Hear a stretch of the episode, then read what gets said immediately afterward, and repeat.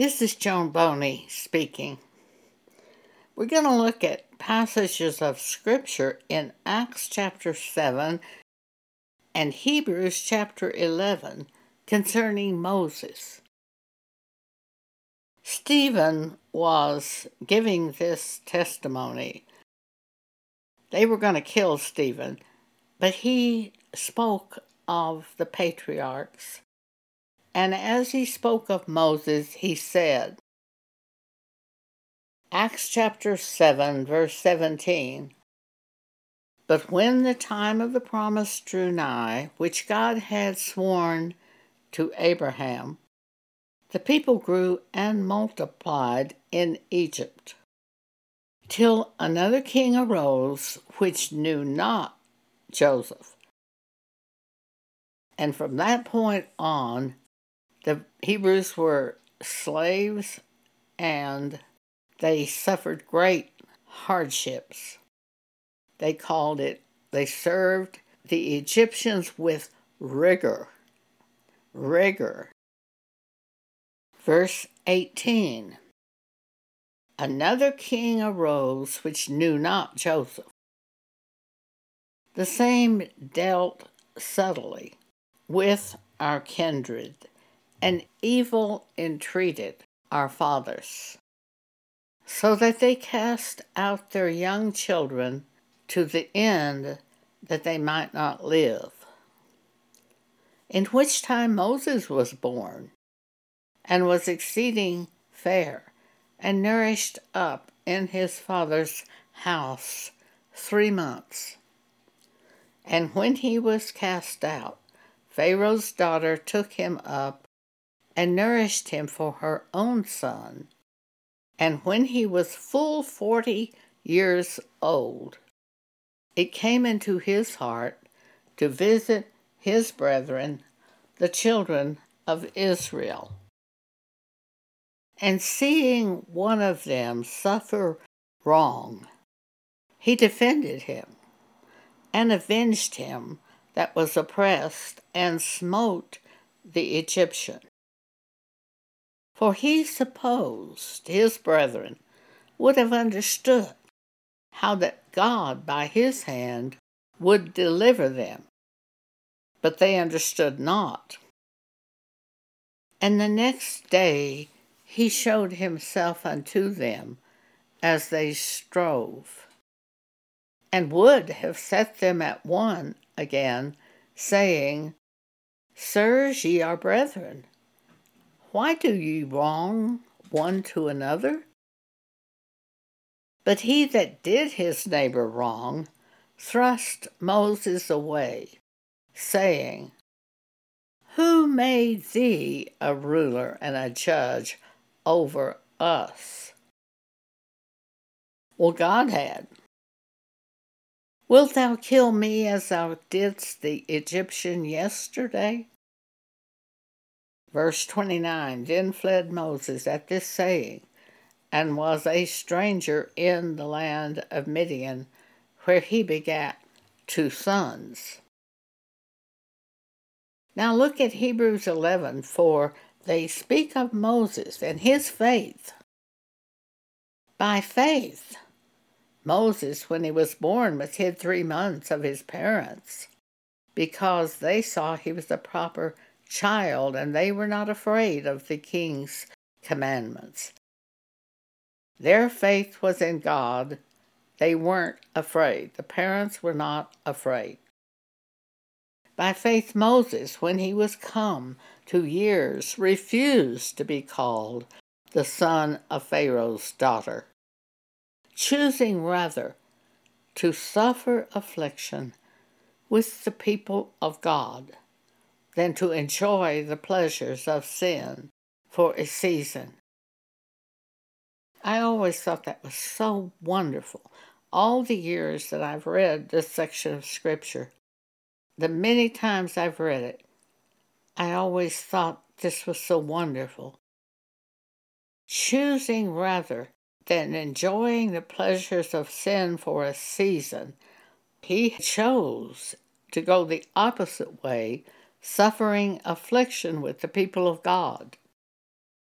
esteeming the reproach of Christ greater riches than the treasures in Egypt, for he had respect unto the recompense of the reward. By faith he forsook Egypt, not fearing the wrath of the king, for he endured as seeing him who is invisible. Do you see him who is invisible? Or is the only thing you can see this world and your relatives? He, Moses, saw him who is invisible, God. Joseph saw God. When Potiphar's wife wanted to have sex with him, Joseph said, How can I do this wickedness against God? Moses, through faith, he kept the Passover.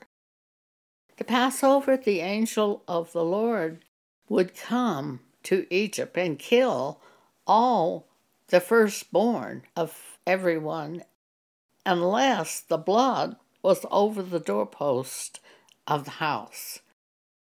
They could not leave the house, for the angel might kill them along with the world. They had to stay in the house under the blood.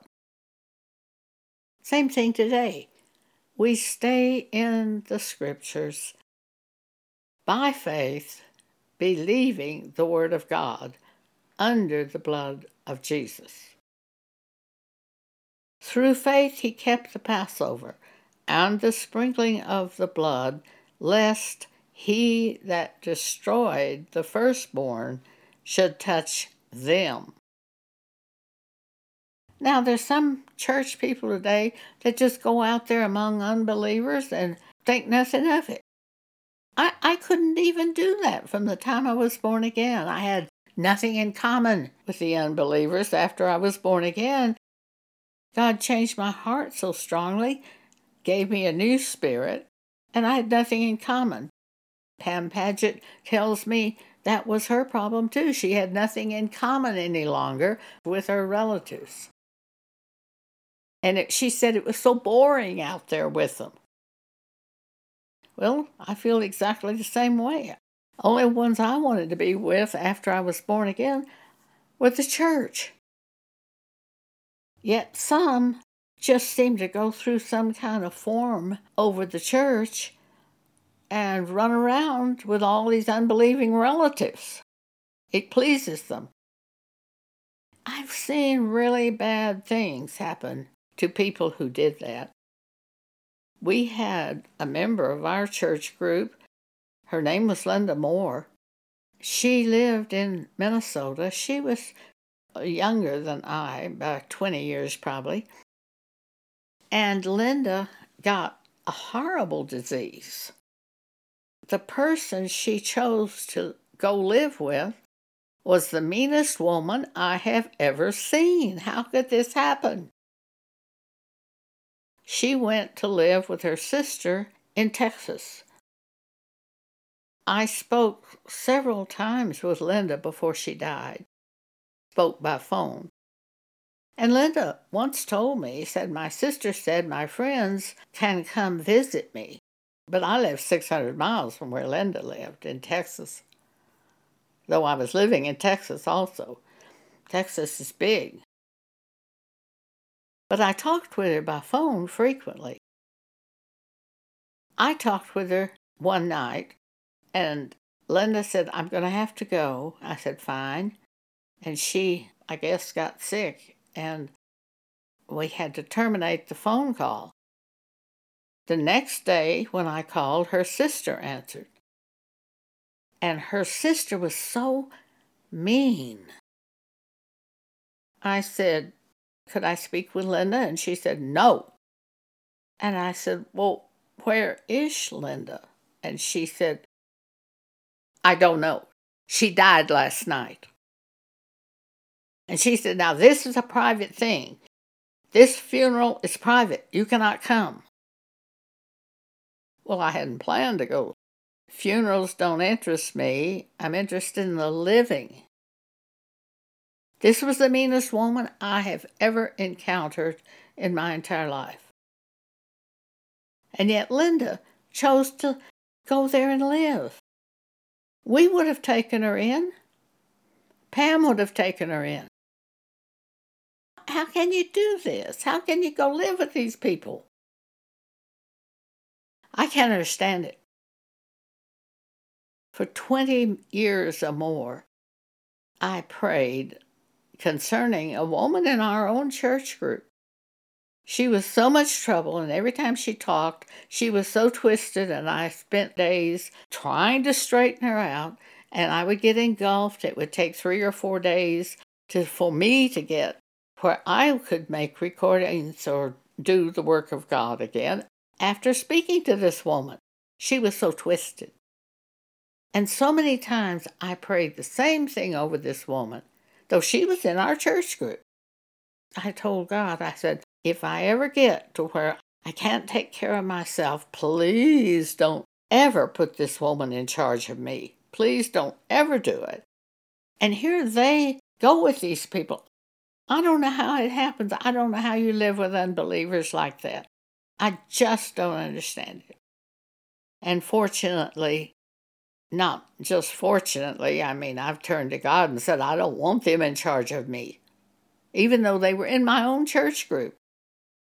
And God put me with a true believer, Pam Paget, one who could follow the Spirit of God. I don't know if it's just a situation where your flesh settles for the other. I just couldn't stand it. But I've been that way since I was born again. Some Baptist women said, Don't put away your worldly friends. I know what they were thinking. They thought, well, you might lead them to Christ. No, no, no, they'll lead me away. And I knew it. My mother had a dream of me. I came to see her, and I was driving this huge white van. And I was just out there walking around it, watching the van, keeping an eye on it, being sure it was okay. I had a problem recently with a church woman. After I had this problem about a month ago with this woman, that's one of our church members, I saw a vision of that white van. It was like someone had taken a screwdriver and had just dug it into one end of the white van and scraped all the way down the side, damaging the van. Well, the white van is the ministry damaging the ministry. And sure enough, during that period of time when we were having trouble, I really got to where I couldn't make recordings. I couldn't do the work of the ministry and strive to get this woman back to the examples in the Bible instead of her own emotion. I couldn't do the work of the ministry. And with the other woman who was in our church group, I couldn't do the work of the ministry after speaking with her. It was so twisted. They affect me. And it takes time for me to recover. It's like a person being injured, and it, you have to have time to get well. Well, that's what I run into with people who say they're Christians, but they don't really believe. My cousin was like that, Church of Christ cousin. And she did her best to try to get me to stop the work of the ministry. She didn't know any better. I'm sure she's dead now. I've often prayed that God not hold that against her, what she did to me and trying to stop me from doing the ministry. She didn't know any better. In the Church of Christ, they were taught things that would cause her to try to save me by stopping me from speaking to the church when I am appointed by God to speak to the church. But they wouldn't believe that in the doctrines she had been taught at church. But I couldn't live with an unbeliever. I couldn't live around unbelievers. I would rather be totally alone than live with an unbeliever. And I've seen horrible things happen because people tried to live with unbelievers. and around unbelievers. Well, God can make anything happen, but it couldn't happen to me. I couldn't do it. And one thing else, we've got an example of Balaam, who was a prophet, I guess, a prophet of God. And the king called Balaam to get him to curse the people of God. Balaam wanted the great reward the king would give. At the end of his life, Balaam was with the enemies of God at the end of his life. Joshua was sent in to war against those enemies of God, whatever their name was. He was sent in to war against them. Balaam was with the enemy as their friends, and he was killed in the battle where Joshua was fighting against the enemies of God. I've seen it. I've seen it so many times where someone who probably was of God somehow went off and lived with the enemies of God. You can sort through that yourself. I couldn't do it. And in this example of Moses, through faith he kept the Passover and the sprinkling of blood, lest he that destroyed the firstborn should touch them, the children of Israel. If they left their house, they were going to be destroyed by the angel of God. They had to stay in their house where the blood was on the doorpost of the house, and the angel of death passed over their house as he was killing the others. Thank you for allowing me to share with you today. The music that we are playing for you next is Beethoven Symphony Number no. 2, Movement Number no. 1 Royal Philharmonic Orchestra of London. Sir Thomas Beecham was the conductor, and this was in 1957. This recording is from 1957 in London.